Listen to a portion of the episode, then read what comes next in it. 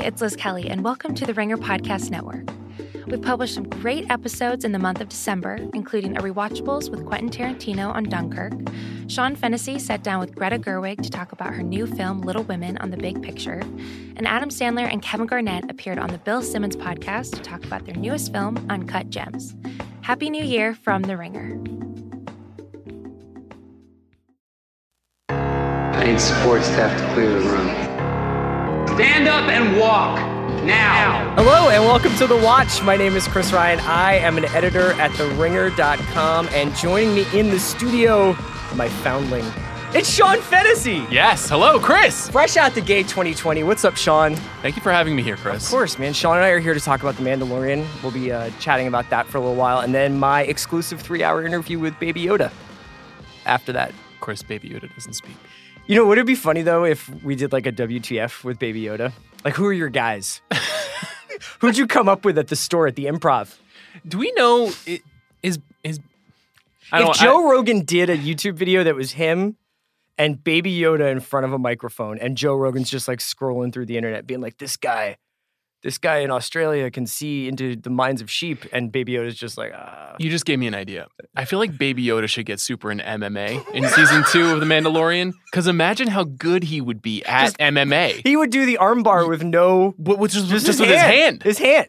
Think about it. Um, as you can tell, Sean and I are delighted by the Mandalorian. It's and a I- great show. I really wanted him to come on because he and I both have come out the other side of the rise of Skywalker here. Um, changed men. yeah, the birth canal. I think so. I think the amniotic fluid is still is still there. That's a vivid image. Uh, and you know, Sean and I both have we've potted about it. I potted with Andy. And Sean talked to Mallory and Amanda. Both highly recommend those each of those episodes. And uh, Not if you like the movie. If you liked it, I would not recommend you know it. what though? It doesn't really matter. It's not like Chris Terrio liked the movie. You- Yeah, you, know what I mean? he It's not seemed to have some problems. It doesn't seem like it doesn't seem like anybody involved with the movie is, makes maybe John Boyega, who is clearly like just hold tight for the Plus show. My favorite thing on the internet in the last couple weeks has been the supercuts of people who are completely bummed out on the press tour. Yeah. Who were just done with this. The Oscar Isaac one you were telling me about was classic. first and foremost my favorite. My number I lo- always loved Oscar Isaac, but he is my number one boy right now. Yeah. What's to, to tell people what he did? Uh, well, he was just being interviewed by somebody, I think a, a woman from Collider, and she asked him if he would uh, be interested in continuing the story of Poe Dameron Mm-hmm. on a Disney Plus series. And he very quickly and succinctly said, "Nope." and to put that in perspective, Jessica Chastain is teasing the further adventures of a most violent year characters. Which I'm in. uh, into, but like Oscar Isaac will like revisit like J.C. Chandor movies that made eleven million dollars. Oh yeah, he's not a, above uh, Yeah. recirculating new IP. Sure. He's he's just not interested in going back to Alderaan, which I respect. I respect it too. Um, but you know, I think that uh, it's obviously planned this way. I wonder if Disney could have a redo if they would have separated these two uh, these two pieces of content. well, why do you say that? Well, because I think that the Mandalorian m- makes the Rise of Skywalker look even worse. But is that a, is is that actually better? Because For which? for for everybody involved. Because in a way, we're here having a conversation about the Mandalorian and our positivity, and it came at the end Mhm. of a bad Rise Yeah, of yeah. Skywalker Yeah, yeah. press run. So, is it possible that this was actually ideal for them? That because I think that the conversation that we're going to have, and far be it from me to drive your show, but Drive away, man. we're, we're feeling pretty buoyant. This this car has two steering wheels. uh, we are feeling really buoyant. I think we're feeling really buoyant. You want to know what this feeling is? And it's actually, I think the older you get, and also the more stuff you see, it is a rarer and rarer feeling, which is like almost complete satisfaction. Not necessarily elation. I'm not going around being like, "Wow, this is the new Aguirre Wrath of God." That's right. They'll show this in temples. It's just like you guys did it. You just really had a great season of television. You introduced me to a lot of cool new characters, even though I kind of know who these characters are. You created straight up a fucking phenomenon in pop culture, which is very rare to have something that just like crosses over like that, where you have somebody like my wife who did not watch The Mandalorian buying baby Yoda, black market baby Yoda Christmas tree ornaments on Etsy. Well, okay. So I think one of the signature aspects of this show that you and Andy do is you guys talk about shows that hold the belt Mhm. that are meaningful to the culture. Mhm. So that show might be Atlanta or Watchmen, The yeah. Leftovers or whatever Watchmen.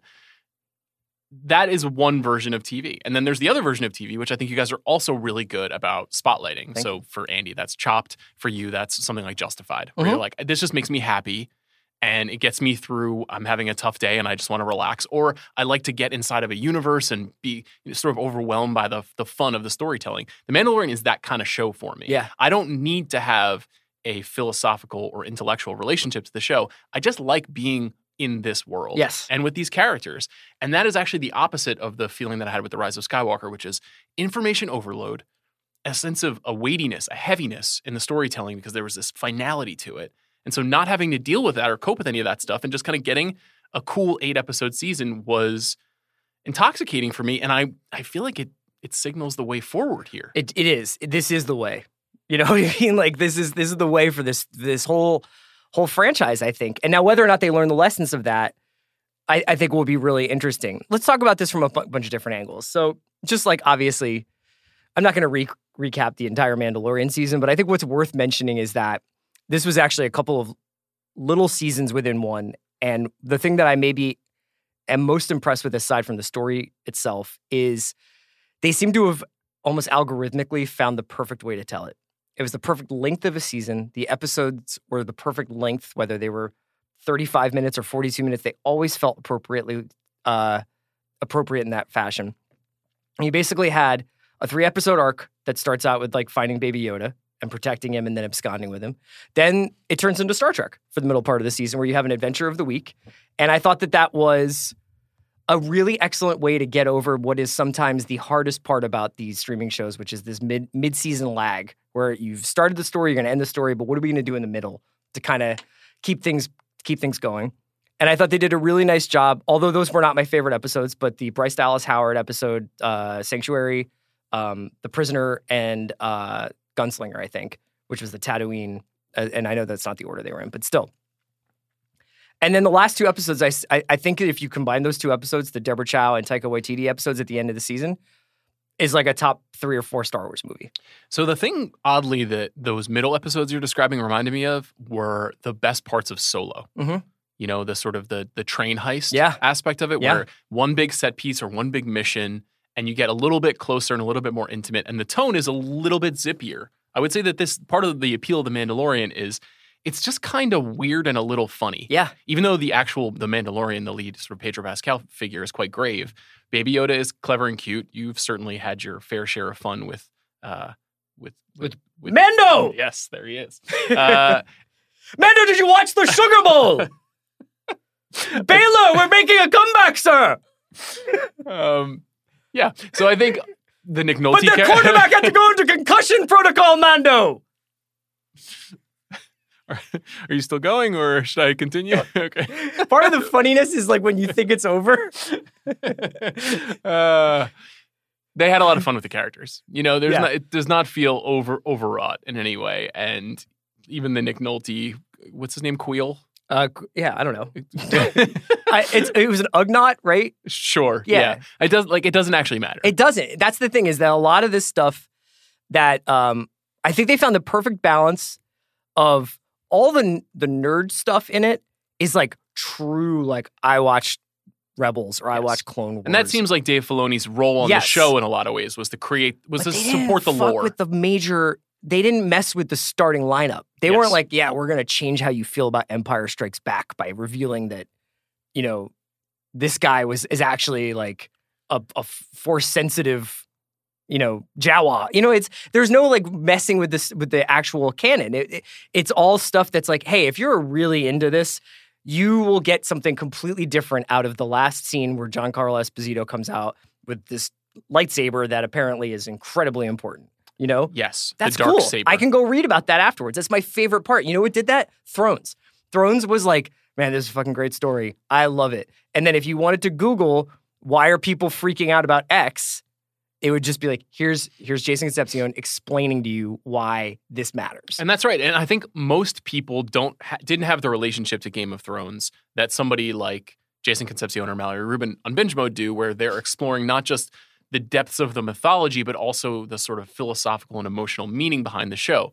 A lot of people, Mhm. let's say my dad, my sister, were just like, I didn't see that shit coming. That was cool. right. What a cool show. Yeah. I had a fun time. I can't wait to watch next Sunday. I had a very similar I can't wait to watch next Friday relationship to The Mandalorian.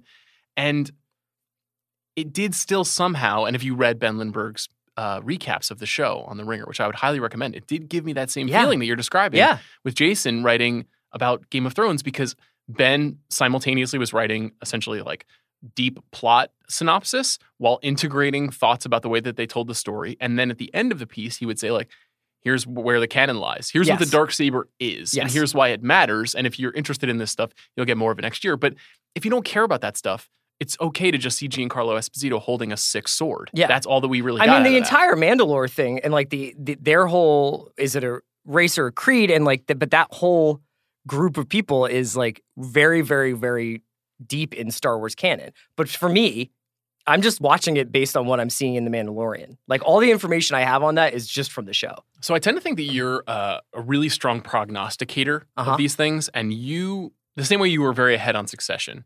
I felt like you were basically carving out space in the consciousness here at the Ringer Okay. for the Mandalorian a long time ago. Well, I Andy and I have always just been like ever since I think I remember starting to think about this when Battlestar was on and just uh, as TV changed over the years, I was just like this is stupid. They should just make a show.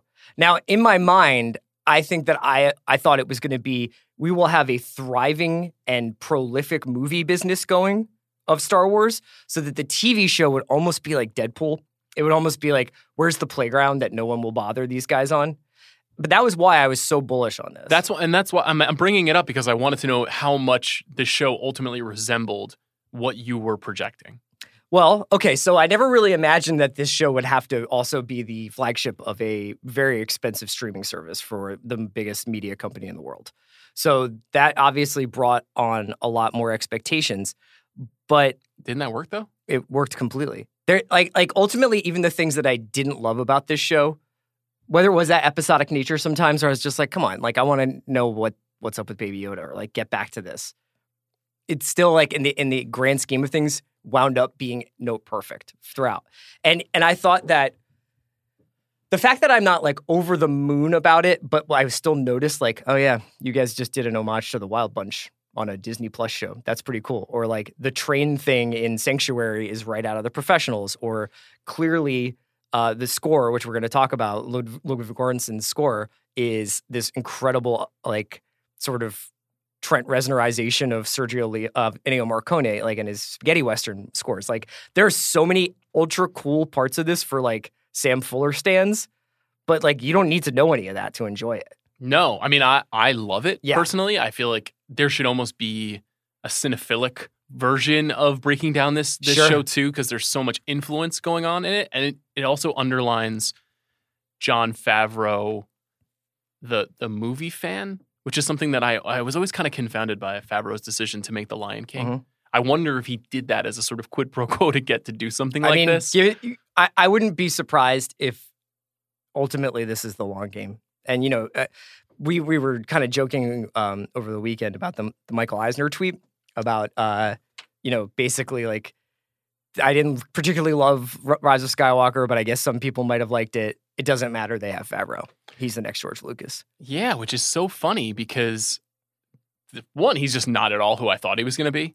When Swingers came out, I was like, "Oh, cool! We Yeah. have like our, our Paul Mazursky. Sure. That's who I thought he was going to end up being. A kind of like talky, chatty. I'll put myself in the movie sometimes kind of guy who makes these really sophisticated dramas about like going through stages of your life. And he is the opposite of that. He is way more like a big top fantasy, the wonder of entertainment, and much more like Spielberg than like Lucas to me. Mhm. Lucas had a lot of creativity, but I wouldn't say that heart is necessarily something that he gets at. Mhm. Jon Favreau actually gets at the heart, and that's part of what makes this show so affecting. Yeah. Is you're connected to the characters, specifically Baby Yoda, but in general, all even IG Eleven, you build a relationship with this fucking weird, violent droid. I think it's actually worth going back to Chef um, because Chef is something where if you watch his movie Chef, you can see that this is a guy who has a few things in his life that he truly deeply cares about. And food is one of those things. And Chef is essentially like, for as much as it's a pretty predictable story or whatever, it is very much a love letter to Jon Favreau's like love of the culinary arts, but also simple, satisfying things like a Cubano sandwich or a grilled cheese or whatever. And to me, I know this is a kind of like a, a leap. there's something very simple and satisfying about the way that they told this Star Wars movie where he was like got back to not necessarily let's go back to Lucas or let's go back to this, but he was like, what do I love about Star Wars? What is the thing that it makes me happiest about this franchise? What is this resonance of this story to me? And everything about it clicked in a way that the movies have had a really hard time clicking into place. When you think about how they pretty seamlessly integrated a team of directors who all got to have like individual flourishes and essentially like I to me to me made Deborah Chow like give Deborah Chow whatever she wants. And They're going to give her her own show. when she gets to the Star direct Wars the Obi-Wan show. Yeah. Right. But they had four or five different directors working all scripts that Favreau wrote, but you were never like, oh man, this person fucked up. They dropped the ball. They're gonna have to come back and fix it in the next one. The Deborah Chow to Taika Waititi handoff, I don't know if they block shot that because I know they did. Filoni and Deborah Chow did block shoot one.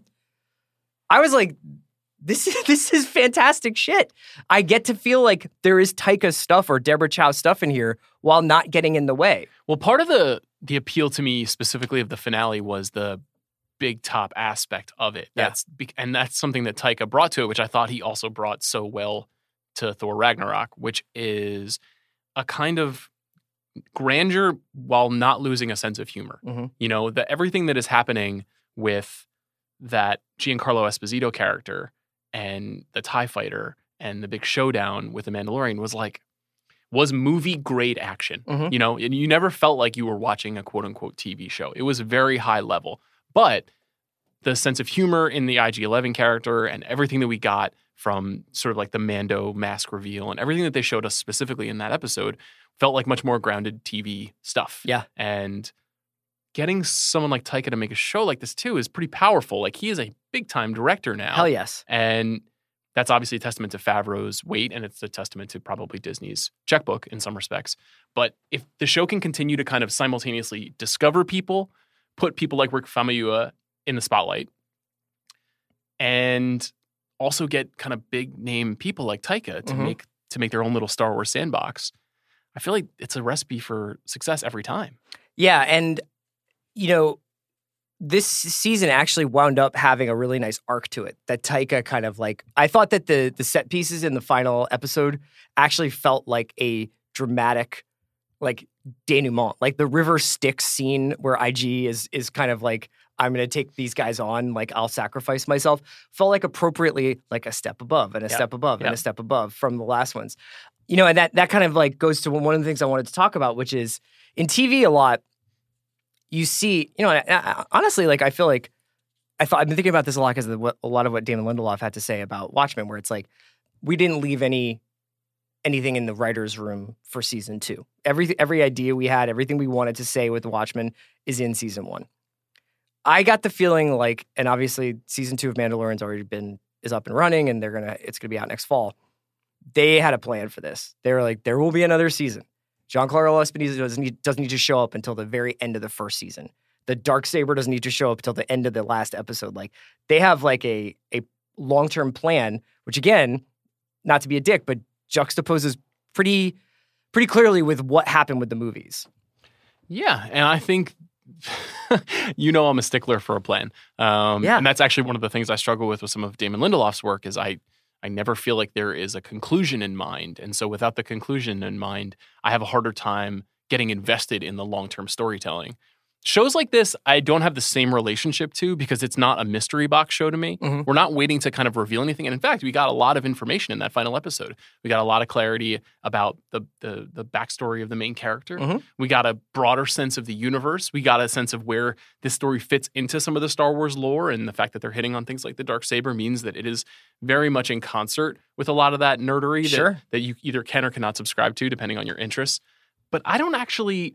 I think if they had said to us, we're going to have five seasons, and the fifth season is, is leading towards this grand denouement, Yes. I'd be like, okay. But in fact, I prefer it to be more along the lines of what I originally saw it as, which was Justified Mhm. or Gunsmoke or and, and any number of shows that are essentially parodied in Once Upon a Time in Hollywood. These sort of like episodic, semi serialized mission a, tales. It's such a great zag. Yeah, just be like, you know what, man? What if we just had a 35 minute episode where he has to get off this ship? I, lo- I, I love how you compared it to Star Trek because that is really Yeah. probably the closest comp that you can make on a regular basis. And I was never a Star Trek person, but at this stage of my life, I'm actually ready for something that more closely approximates that. You mentioned the main character. I thought we should talk a little bit about the fact that this was a show without a star, but maybe was a show with something more than a star. So we can talk a little bit about the. Had the biggest star of 2019. Yeah. Baby Yoda is the biggest. He's on the cover of the Hollywood Reporter. Is that true? Yeah, apparently. Okay. I mean, Did they get the interview? Or?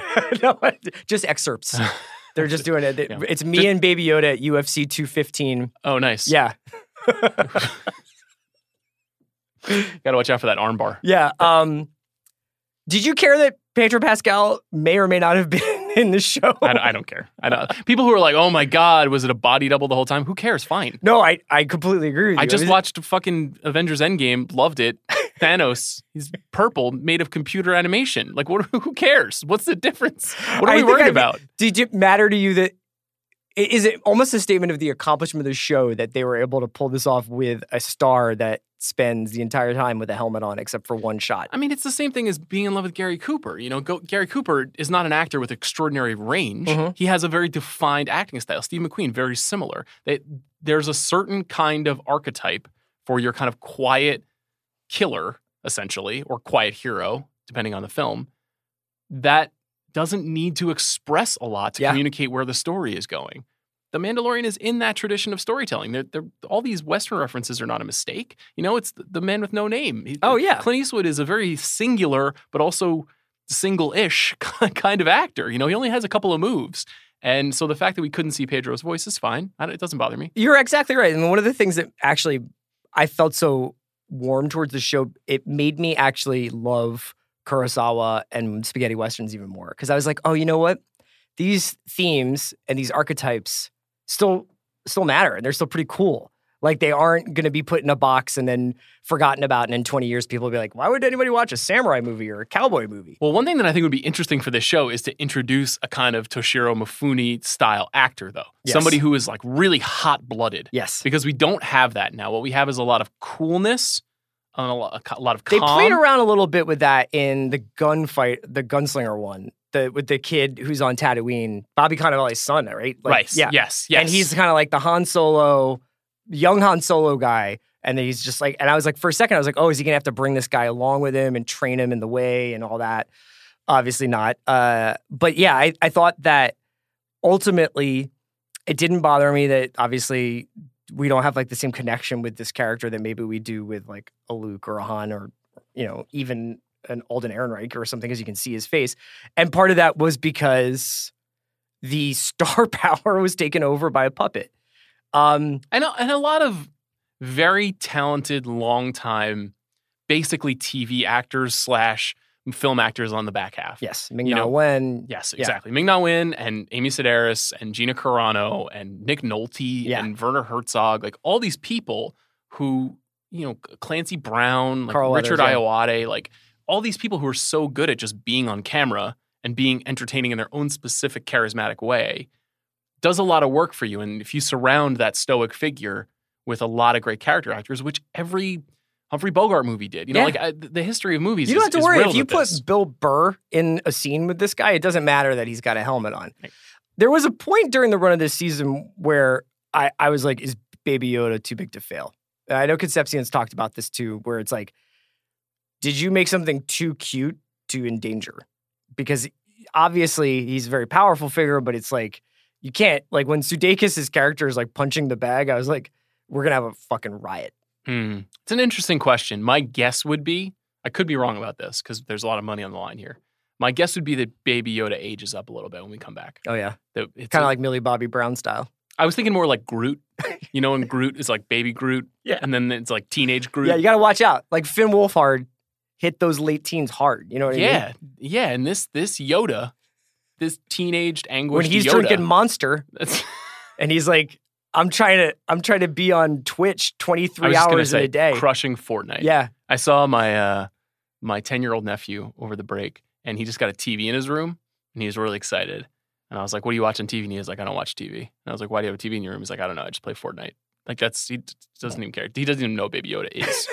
seriously. yeah, he's like, it doesn't matter to me. Half of like, wasn't there like a huge Star Wars thing in Fortnite though? Yes, that might be his only relationship to Star Wars at this point. No, that's not true. He saw the Rise of Skywalker and he liked it. Oh.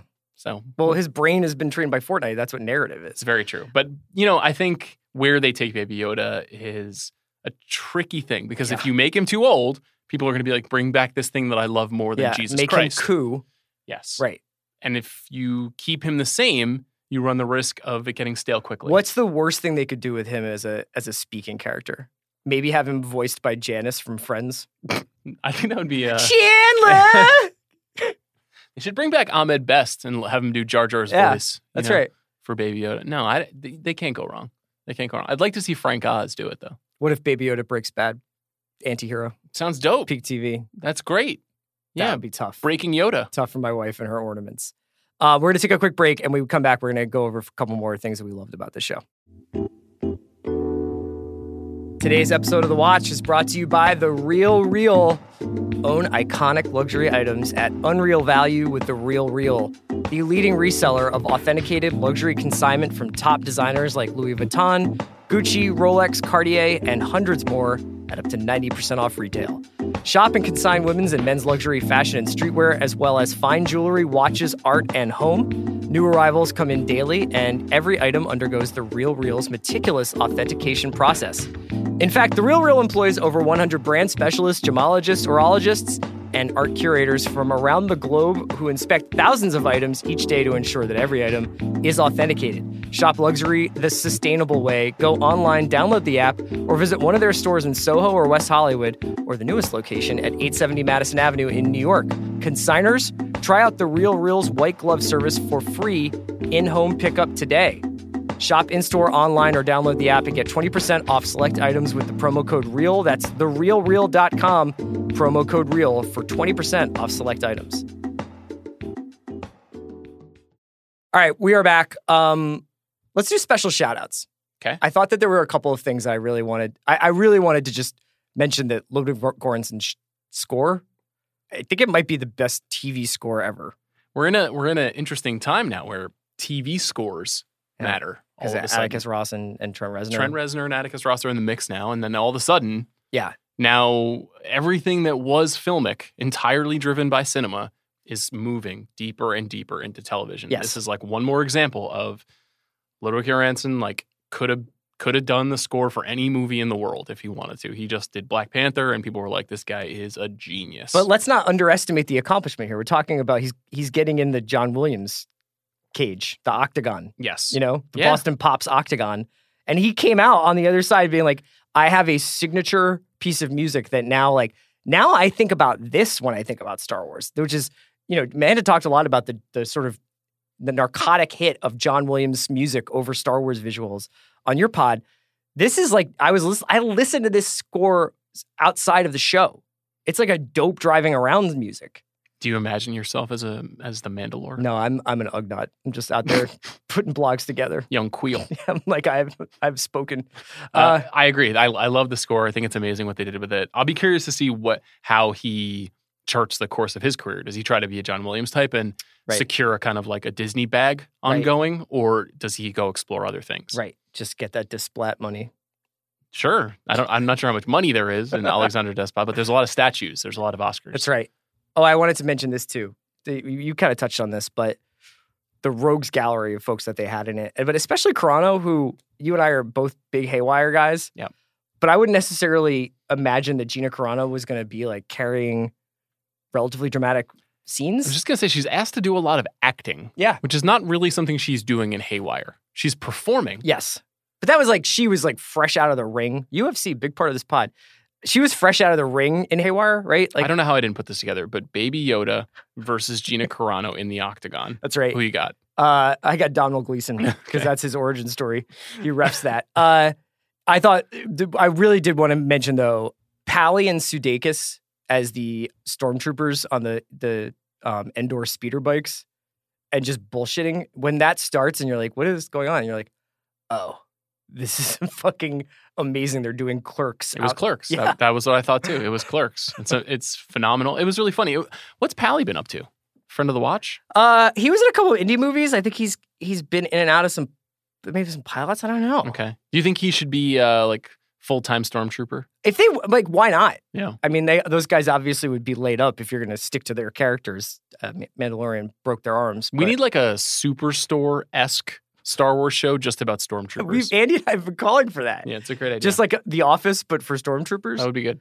Uh, what were some of your favorite moments of the season that didn't involve explicitly Baby Yoda? Because I think Baby Yoda has like the top five probably. On the serious side, I I thought that the whole Werner Herzog thing was great, and every time the Mandalorian and the client were having a conversation, I could feel the little hairs on my neck neck standing up. Not just because I love Werner Herzog, which I, who I do, but because that gave the show some gravitas that I Mhm. felt like it needed, and it created a structure for that mission of the week style thing. There was it was almost like Charlie's Angels a little bit, where you would like get a new assignment.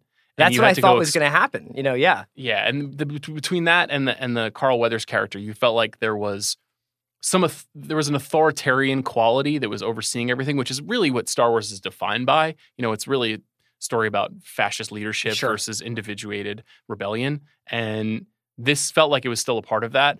I also liked the sort of light exploration of this is the way and you know where this The ancient armor, order comes yeah. from and all of that stuff which i felt like was not too difficult to understand you know it did not it reminded me a little bit of the sort of Valyrian steel aspect of game of thrones Mhm. which like any person could just kind of follow as long as you were just paying attention to the The dialogue sword on the show important. Yeah. So I dug that stuff. I my favorite moment is probably I think you were alluding to this when you mentioned the Wild Bunch, but just that fir- in the first episode, Yeah. the IG-11 shootout and seeing sort of the 360 spinning droid. uh, You know, I'm I'm very, as you know, very um, open to violence in Sure. movies and TV Sure. shows, and uh, if the more creative, the better. And I just thought that that was like a really visually creative way of telling that story. They did such a good job of, uh, you know, I, I sometimes get a little bit annoyed by Chekhov's gun stuff because I think people can become a little bit too um, cowed by it, where it's like, well, we, you know, this guy had this in the first scene, so we've got to, we've got to finish that beat. This was an example of maybe how Rise of Skywalker could have learned a little bit more from that stuff, where the robot comes back around at the end, and even when they're telling the robot story, and you're like, I don't care that you put this thing back together. Like, what? What are you talking about? And then you're like, oh, like you're deprogramming this thing, but it still has certain things that it remembers. And what's the soul? And is it alive? And does it just matter how much you love something? It was like such elegantly simple storytelling. Yeah, I think it's not just about having a roadmap. It's not just about knowing where you're going. It's not just about writing with purpose. I really think it's about having like one and or two people doing everything the whole time. Mhm. A lot of times, a lot of the conversation around JJ, Chris Terrio, Rian Johnson, JJ before that, Lawrence Kasdan, Mhm. was it Arndt? Michael Arndt was in Yeah, on that that, was first, the first script. script. that that he he wrote the first Force Awakens before JJ came in. Right. That was that was Luke's lightsaber falling through Mhm. the sky. There was just a lot of confusion, you know, Colin Trevorrow being a part of this and then not being a part of it, and all of the ideas that going back and forth, and so much um, corporate storytelling is driven by a too many cooks in the kitchen kind of problem. This just feels like a couple people who knew exactly what they wanted. Herzog's anecdote about being on set and because they were shooting with these LED screens in the background with these like kind of like really fascinating technology, honestly, where they were able to project what they were shooting against without actually having to be there. So they did, you know, is like Filoni, Herzog, Favreau are on set. They're shooting a scene with Herzog and the and the puppet version of Baby Yoda, and they're like, "Great take. We're gonna take the puppet out and shoot a clean slate so that you are interacting with nothing in case we want to put it in with CGI." And he was like, "Where's the puppet?" And they're like, "Well, we're gonna try something else." He's like, "Bring the puppet back, cowards!" And I love the idea that Favreau, Filoni, and Werner fucking Herzog are all there, but like they had a laugh about it, and it wound up being like Herzog was right. But like Favreau's retelling of that story, he's like, "That was just great shit," which is like the opposite of we made a movie to cancel out the past movie, but we wish our movie was two parts long. But who made this decision? We have no idea. Like, was Bob Iger just in a in an editing room somewhere, or what? I don't think so. I don't. I don't know that they fully, fully, fully knew what they had on their hands with Right. Baby Yoda. I don't know that anyone could have predicted. And it is Star Wars, so it has the potential to get as big as anything in the world. But I'm not totally sure they could have seen this coming. Yeah. And unfortunately, they didn't capitalize on it at the Christmas season because of all that bootleg. I like it, Etsy though. Gear. if they had if Baby Yoda had been in the trailer, if the day after the first episode we had been inundated with Baby Yoda t-shirts, Baby Yoda beanies, Baby Yoda like golf towels, I think it would have been annoying. I like the black market nature of it. It feels kind of weirdly organic that way. Enjoy it while you can because it's about to be over. I know. when season because season two is on the way and they're going to be churning out a When- lot of shit. When the doors of Galaxy's Edge are actually just giant Baby Yoda eyes. oh my god, Kaya, Yeah. Baby Yoda approval rating from the McMullen household, one to ten. I think I'm the only person in my family who's watched Mandalorian, but it's Oh, a 10 I meant yeah, ten. rating from me. 10, right? Like rewatch his scenes. So I went to uh, Galaxy's Edge a few weeks ago Mhm. and had a nice time. I wish there were uh, a few more rides there. I don't know why they opened it with one ride, which is the same as Star Tours. But uh, I enjoyed myself. But one thing that was most fascinating about it, and I know other people have commented on this before, but there there is essentially a first order area where the Millennium Falcon is parked, Mhm. and a Kylo Ren proxy stand-in Like a guy. guy Yeah. dressed as Kylo Ren with the mask and everything walked by us, and like 35 adult men who were just visiting the park were following him, just following him around, Like doing vlogs. Just like fascinated by where he was going next. The Kylo Ren guy. Yeah. Did he look anything like Adam Driver? well, no, he had the mask on, so you couldn't tell. So he had the Oh. cloak, you know, very Vader esque, and people were just enraptured by Kylo. Now this was pre Rise of Skywalker. Mhm. Similarly, when when I went over to the um to the Jakku area of Galaxy's Edge, Is that where they sell the blue milk? That's no, they sell the blue milk by the first order, which is strange. I highly recommend the blue milk. I know people have been raving about it on this show for months. Uh, there was a Daisy Ridley esque young woman, and there were like 40 people there, Mhm. desperate to take a photo with her, which was like a real underlining of the fact that these two characters are like, they just crushed it. They're the ones those that popped, yeah. You know, they really just did a great job. But imagine if you put a baby Yoda just walking around or being pushed around in, in that in that hover carriage in Galaxy's Edge. I like People would riot. I, people are having a little bit of a hard time understanding whether or not Baby Yoda is real, and I think that speaks to the power of the character and and the power of like the puppetry and everything. But Are you are you saying Baby Yoda is not real? my wife said, "I don't ask you for much." It's not true. And she said, she basically was like, if Bill has Baby Yoda on the pod, if there's any kind of like Baby Yoda appearance at the ringer, uh huh. like I have to be there for it. And even when I was like, I'm going to the premiere, I was like, I wonder, I, I kind of was just like, I, this is really cool. I'm going to start. And she was like, is Baby Yoda going to be there? Have you since explained to her what's going on there? No, she, I think she gets it, but I think she thinks that like some version of it can be around. You know, I mean, the puppet technically could pop up anywhere. You know what I mean? uh, I know your wife well. I love your wife. Um, does she have to go to the doctor? She just loves this character. You know what I mean? She just really wants it to be a thing. My favorite moments non Baby Yoda, I'm just going to go the night speeder assault on Tatooine uh, in Gunslinger. I love that. that was great. The strobe light fight in The Prisoner, Oh, I uh, forgot about that. that was sick. That was in the in the prison. yeah, in- that was yeah, when it's like prison? Bill Burr is walking up the Oh, hallway. that was was that Deborah Chow? I think that one might have been Rick Famuyiwa. Okay, I, I love the way that was directed. That whole episode, and that episode was Star Trek. Yes. That was absolutely. That was Star, like, it was there's- sick Star Trek. Why Trek am I on this planet? What's Yes. happening? I have a mission. I have to get off.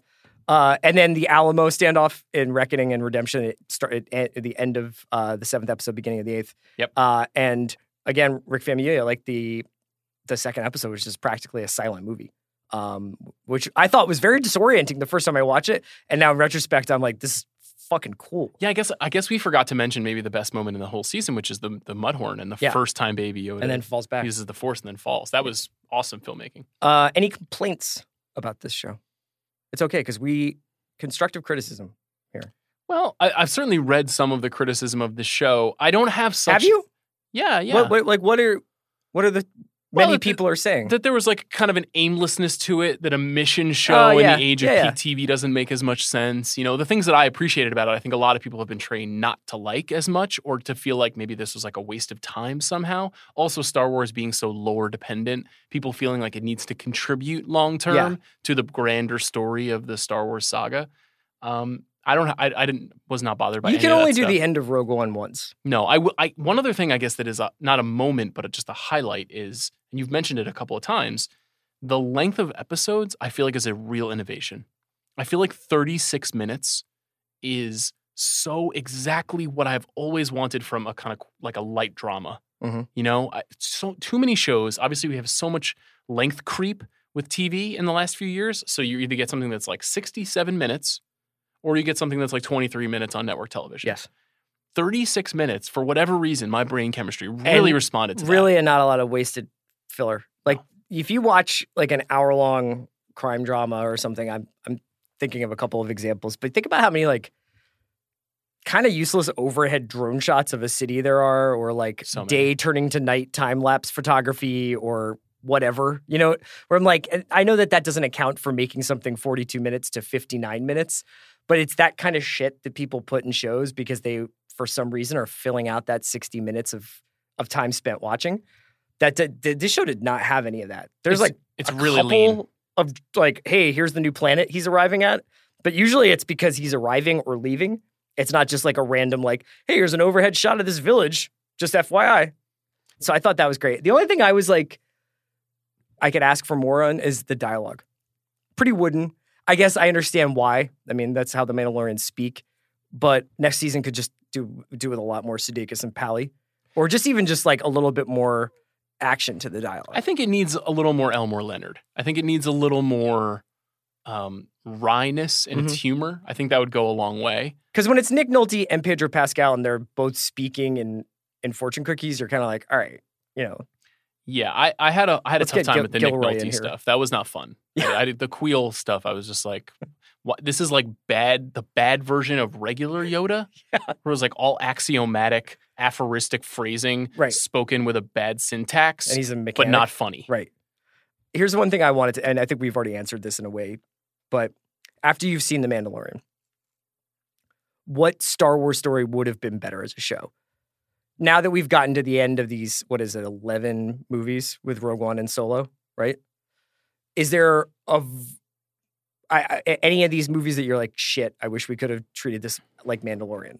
Well, I again, I don't watch this show, but people have said the Clone Wars actually kind of corrects, I guess, some of the problems of the the middle trilogy, you Oh, know, okay. the, the prequels, um, which obviously wasn't a film in the first place. But I've, I've kind of gotten compelled to maybe check out Clone Wars. I Okay. feel like I might like it actually. Um, it's animated, so you won't be watching it. But um, Is that the one that's like supercomputer animated too? yeah, well, what does that mean? I mean, like it looks like very like the way you know, like on sometimes you could get those videos where you like program the, the character to say what you want on YouTube. Have you been doing those with Baby Yoda? No, but there was a really funny one a bunch of years back where uh do you remember Miracle at the Meadowlands 2 when DeSean Jackson ran that punt back? Yes, I do remember that. There was one of those somebody made with Tom Coughlin and the punter for the Giants. Uh huh. And he was like, Jeff, why the fuck did you punt it to DeSean Jackson? There was no time left on the clock. All you had to do was kick it out of bounds. Um, Let me assure you that that is not what Clone Wars looks or sounds like.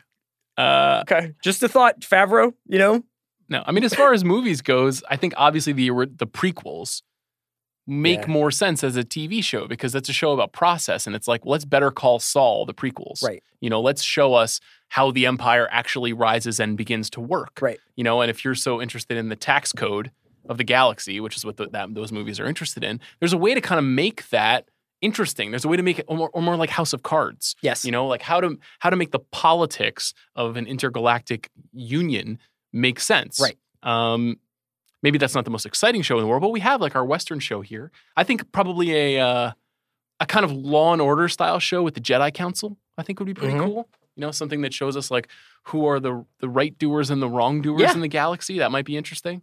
I don't know. There's all kinds of Star they Wars should. shows. I wish they they could just have a do over on Solo. Yeah. I really, I mean, because obviously, I, I think that there are certain elements of Solo that are the blueprint for the Mandalorian. The elements of the Western genre, the kind of international cartels or interplanetary cartels that are that are operating. And I think that that was a movie. I don't think you could get Donald Glover on another show, No. but that was a movie where I was like, man, this would have been a lot better if you had built up Paul Bettany's character over five episodes Or what about six episodes. more of a prequel style story with that Woody Harrelson character? Sure. You know, he's another version of. He seems like an a genuine influence on Han Solo, who Han Solo becomes. Any lessons that you would take from this show going forward for Star Wars or for actually for for other franchises? Mm, this show says more to me about where I'm at with TV. Okay. And less about what shows should do. I don't know, really know how to be prescriptive with television because my relationship to it has changed a lot. But Because as you watch more and more movies, as your job TV needs to be more and more of like it better be good or otherwise it's exactly, happening. I shed things within 12 minutes of Yeah. the first episode at Yeah. this point, which I know is not necessarily the best way to do it. And the stick with it through three to five episodes is the new way to think about things. But um, this show caught me instantaneously, so that was helpful. But in general, it just uh, it gave me something that I know that I love, but I had forgotten I wanted. Mm-hmm. And I ha- there hasn't been a show like this for me for a little while. And so I, I just love genre storytelling. And I love it when it's done very, very confidently, yes. which sounds kind of abstract. no, that's exactly what I was gonna I was gonna say. I was gonna say my lesson is you guys should make your choices and don't apologize for them. Yeah. I mean it's it, would- it would be very easy and obviously they had already done the series, so I don't think they could have been like, "Oh, we got to fix season one because people don't like the way that this is going."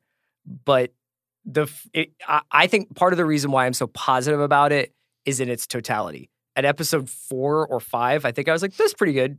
It's going to be strange if this is just like an adventure of the week and they don't do anything like Star Warsy with it. right. But this is pretty cool. And in the totality, I'm like, man, I actually feel pretty close to these characters because I've went on these little trips with them. Yeah. And by the time we got into a, a, a jetpack TIE fighter duel at the end, I was like, this is Star Wars. Yes. This is Star Wars, which, you know, I, it kind of gave me all of the things that I wanted from Mhm. it, even though it felt like it might have been a little bit aimless in the middle of the season. I, I really, I, as you can tell, I just loved it. Okay. Uh, I want to ask you about something non Star Wars really quick before Okay. we let you go. So it's uh, obviously award season. Golden Globes are this Sunday. And last night I was watching The Report. I think I texted you. You did. Uh, and I was like, Didn't watching the like report. there's nothing wrong with it. I, I was mad because I was like, why isn't this Michael Clayton? You got Adam Driver. You got like peak Adam Driver. And this is a really interesting and relevant story to America. And they just kind of did the Wikipedia version of it. And they have a lot of cool actors in this movie.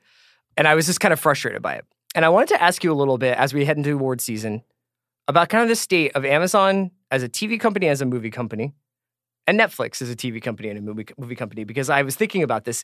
It seems like they're in an interesting, almost bizarro world from one another because Netflix has had a very successful movie year, I think, generally, especially the last couple of months.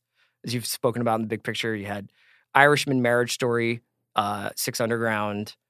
It feels like The two popes. The two Dolom- popes. Dolomite is my name. so it feels like every 14 days they have another movie that people are talking about. People are catching up on those movies because they're so readily available. And they're going to probably win some awards. And I would be really interested to know what Six Underground did, but I imagine a lot of people checked it out. Then you got their TV offerings, which there was some really good stuff on Netflix this year. When they see us, unbelievable. There was a lot of returning Netflix product that was really good, like Glow and The Crown, Stranger Things. But I don't necessarily know that there was a TV show that they made that like popped the way Stranger Things did a few years ago, or The Crown did a few years ago. On the other hand, Amazon, very solid TV offerings. Uh, you know, Catastrophe, Fleabag was basically like one of the unanimous shows of the year.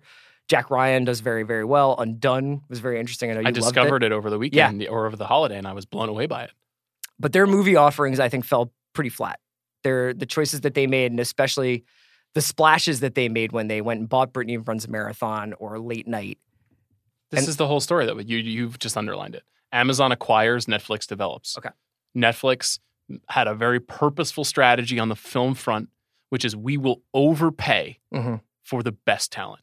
We will overpay for Steven Soderbergh. We will overpay for Martin Scorsese. We will overpay for Noah Baumbach. Noah Baumbach, who, from a business perspective, yeah, Alfonso Cuarón, from but from a business perspective, Noah Baumbach his movies have never made more than $20 million at the box office. He's not a draw like that, but he has always been a draw in the press. He always drives conversation. Sure. And he was due for a moment. Yeah.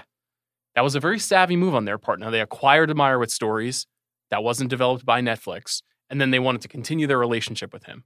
And so that movie and the way it was cast and the way that it was marketed over a long period of time, the way that it was rolled out at festivals was expert. It was like you could see that the people that are working there are really smart. Sure. And they made Marriage Story into a meme and a cultural moment. The Irishman was always going to be a cultural moment because Martin Scorsese is a great showman and because they they put together one of the sort of most historically useful casts in recent memory. So that and they let him make the movie the way he wanted to make Yes. it for as long as it took him to make it for as much money as it cost. They gave him a lot of money to do it.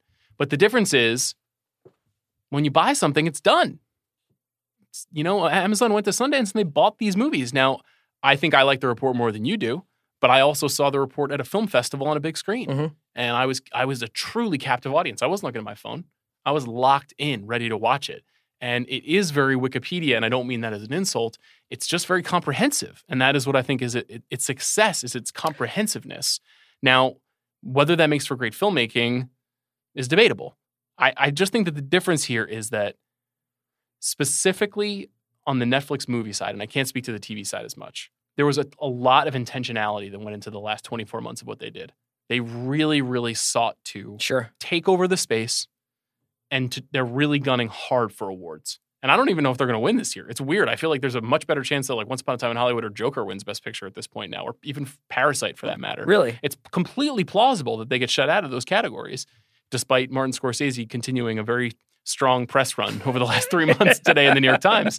Um, but I, you, you can just tell when you have all that money and all those smart people working together, and then the ability to get, essentially, to get the talent to do the work. Because Netflix, all they do is just make this stuff. Amazon does a hundred other things. You Yes. guys talk about it all the time. The purpose of Amazon Prime Video Is is to get you inside of an ecosystem. yeah, buy a mop. Yeah. Come in and buy a mop and pay hundred dollars a month.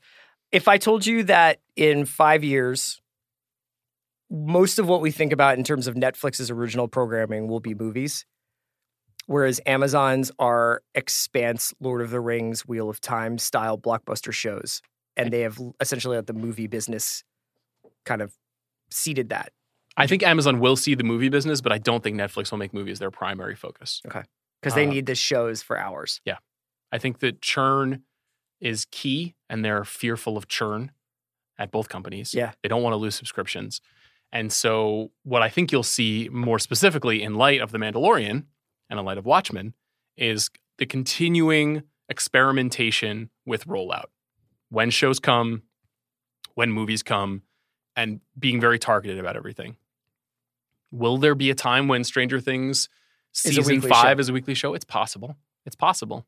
Even the people that we know of Net- at Netflix, we've communicated to them like this is hard. Yeah. It's hard for us to gin conversation up five weeks after Stranger Things premieres, or it's two weeks after when they see us premieres, because people consumed it and they moved on. Mhm. For for whatever reason, that hasn't been the case for the movies. I think because there's a stronger apparatus around movie media culture Yeah. that continues to talk about things, and it's easier to revisit. You and I just revisited The Irishman together a few nights ago. Yes. We were just sitting together and we just put on The Irishman. And I was like, man, this movie fucking rules. yes. And you wouldn't do that with Stranger Things Stre- season two. No. So they'll But- continue to make movies, but I, Do you think that Six Underground, Six Underground did not seem to get that slow burn of like accumulation of memes? Now that might be because Six who'd you talk to? You. All your fancy friends in Los Angeles and New York? Okay, Or so you like talk to the real people? in in Trump's America, is there a diner where they're just watching Six Underground for the fifth time? Probably. I Why mean, did Netflix spend all that money on it? Why'd they roll it out right in that prime window in December? I, I just want to know what I just can't tell if it's successful. What does that even mean? It's a it's an, a question that's impossible to answer. I think you and I have been whinging about it for three years now. Like, what is good? Two years ago, I wrote a pretty nasty column about how bad Netflix movies were, Yes. and Is this back when the the rom coms were coming out? it was it, it was bef- right before the um the sort of the wave of successful rom coms started to come out, Right. And they released a torrent of Oh, them. Cloverfield, the Cloverfield movie. it was right? it was right after Cloverfield Paradox. It was in that spring. God, and that I was like, man, they're making like they are the most significant producer of films in this country right now. They produce five, sometimes as many as 10 times as many movies as major studios. Right. And most of them are immensely forgettable. They're not marketed at all. And they're kind of bad. They really just changed things. They started to spend more money. They brought in studio executives. Mhm. They brought in Scott Stuber to be like, hold on, everybody. We're going to go to premium talent. That's how we're going to do this. Ted Sarandos now has this this identity in the business as like the godfather of It's movies. like a Louis Mayer. Yes. Yeah. Yes. And they did that pretty quickly. They hired incredibly smart award strategists. They found ways to work with other companies. You know, you'll notice that like Adam Sandler is in Uncut Gems, even though he has an exclusive deal with Netflix. How does that work? Is that because Adam Sandler is that powerful? Is it because for Netflix is a good citizen? It's good for exactly. business, yeah. Exactly. It's good for business for Netflix not to be seen as like we paid through the nose for exclusive Adam Sandler. He's never going to make another good movie. Exactly. And that is smart strategy. And they- they're just smarter right now. They are smarter. And they they gave Marty whatever, $150 million, $250 million, who knows? And then he fucking pissed on the Joker's grave in the New York Times. Well, he just said he hadn't seen it, and then he got it. Yeah, I got it. Um, what do, well, what do you think? What do you what do you, what do you think it's going to be? Where do you, do you think that? I see. To me, I don't even think Amazon and Netflix are necessarily the prime players long term. To me, it's HBO Max and Disney Plus. Yes, I those agree. those are the places that have the most IP out of anybody. And when HBO Max opens up the Warner Brothers vault, and when Yeah, when that when that five Disney month Plus- blackout ends on Friends, and everybody's like, "That's going to be an interesting thing." Is like, it, I the amount of time people spend watching catalog stuff on Netflix. Once those shows go away, and once people are like, "I guess I'm going to get the Peacock because I want to keep watching Office," or I'm, I guess I'm going to get Friend, I'm going to get Max because I want to keep watching Friends, and by proxy, get to watch all the H. I want to rewatch The Sopranos now. I want to rewatch The Wire now, Right. or whatever. And then I just think that the the thing that I found very daunting was the the volume that HBO Max was promoting. Cause like I was like, I don't know if we could do another this place also does 150 original pieces of content a year. Like that just seems like at what point are you, can you not get a market share on that stuff? so I think there's a distinction that we should make here because we're not. This isn't Peter Kafka and Lucas Shaw. No, We're no, not no. prognosticating stock price. No, I'm talking about like from a personal emotional fan exactly. experience. From, yeah. and and from the things that we like to watch that we want to talk about because that's what we do on our shows on our site. We evangelize the things that we work really what that we think work really well, and we try to identify things in the culture that are successful, and even if we don't like them, try to understand why. That's not the same as will Netflix like win the battle for the Mhm. streaming services. They're all going to kind of win. They're all corporations. They're going to find a way to work it out. To me, it's more like who's going to have the best stuff long term. The Mandalorian is an indication that they have a good system to make good stuff. Yes. Now, most of that stuff will not be adult oriented, so we won't be focusing on most of the stuff they make. But when they make a Star Wars show, it's for the, it's for their base, but their base is big. and I would guess that unlike previous Marvel TV shows before this, WandaVision and WandaVision and Falcon and Winter Soldier, I think, are probably going to end up being really good. Yes. And the fact that it was made clear over the weekend that WandaVision ties significantly into, I think it sounds like Eternals and then ultimately the Doctor Strange. They're fucking sequel. serious about this now. Yeah. We've joked about this on the on the pod before about how and Sean was went through these same wars where you were working at a dot com for a magazine and they'd be like, Yeah, sure, you can uh, have five minutes extra with this person when we're done the photo shoot. And you'd be like, This is never gonna work. Yeah. Now it would be the equivalent of this person's gonna be a dot com thing that the magazine also gets to do. You will see major developments in these stories taking place on Disney Plus. You have to watch WandaVision, which it sounds like is a mock 1950s sitcom Yes. It sounds psychedelic. set Yeah. in the mind of the Scarlet Witch, who Yeah. may or may not be losing her mind. That's what people are saying the show is about, which is one really high concept. Yep. So kudos to them for trying some weird stuff. And that is also one of the great things about comic books and adaptations They're of comic books. strange. They're so weird. Yeah. Yes, they're so weird. And so you can take more chances. And two, you have to watch every episode of this show to be able to understand the next Doctor Strange. I bet you movie. won't though. I mean, I'm sure that you it'll it'll It'll help. it'll enrich your experience of the next phase of Marvel movies.